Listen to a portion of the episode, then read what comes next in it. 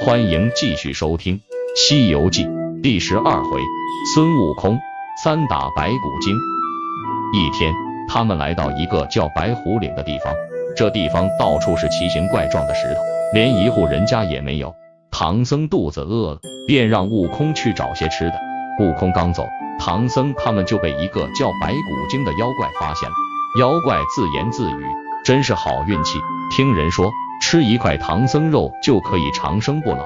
白骨精看见唐僧身边有八戒和沙僧保护，就摇身一变，变成了一个年轻漂亮的村姑，抓了一些癞蛤蟆和一些长尾蛆，用了法术变成米饭和炒面筋，装在竹篮里，走到唐僧面前，说是为还愿特地来请他们吃的。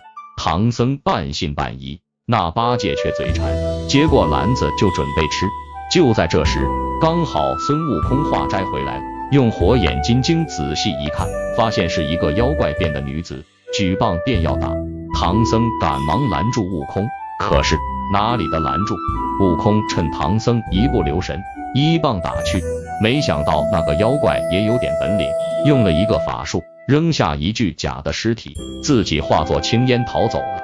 唐僧责怪悟空不该打死人，悟空拿过竹篮。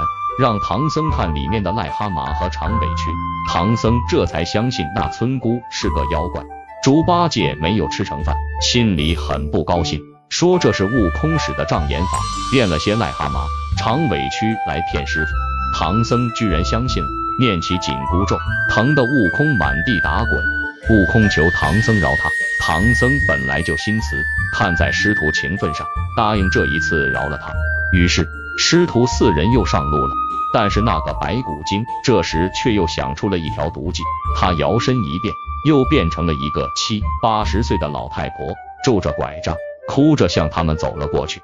孙悟空睁大火眼金睛，见又是白骨精变的，一句话也不说，举着棒子就打。那个妖怪还是用了个法术，扔下一具假的尸体在路边，自己逃走了。唐僧吓得差点从马上掉下来，一气之下。一口气把紧箍咒念了二十遍，要赶走悟空。孙悟空头疼的厉害，向师傅求饶：“师傅，如果不要我了，就请把头上这个箍取下来。”可是唐僧只学过紧箍咒，又没学过松箍咒，怎么能取得下来？没有办法，只好答应再饶悟空一次，反复嘱咐他不准再把人打死。悟空连忙点头答应，扶着唐僧上了马，继续上路。白骨精不甘心唐僧就这样走了，又变成一个白发老公公来找他的妻子和女儿。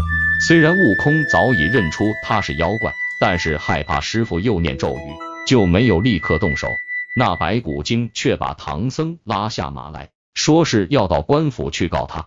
悟空急了，抡棒就要打，没想到那妖怪却躲到唐僧的背后。悟空见师傅护着那妖精，就念动咒语。叫来本地的山神和土地神，让他们在空中拦住妖怪，然后举起棒子就要打。唐僧见他又要打人，气得念起了紧箍咒，痛得悟空倒在地上。白骨精见了，便在一旁偷偷的冷笑。悟空忍着疼，挣扎起来，以棒子打死了妖怪。被打死的妖怪现了原形，成了一堆白骨，在脊梁骨上还刻有“白骨夫人”四个字。悟空把这些指给唐僧看。唐僧这才有点相信，不料八戒这时却在一边插嘴：“大师兄是怕师傅念咒，才用了法术变出副白骨来骗人的。”唐僧一听非常生气，不管悟空怎么求饶，沙僧怎样说情，一定要把悟空赶走，并且写了一张贬书递给悟空。悟空见师傅已经下定决心，长叹一声，转身握住沙僧的手，含着泪说：“好好保护师傅。”如果遇到妖怪，就说我是他的大徒弟，妖怪就不敢伤害师傅了。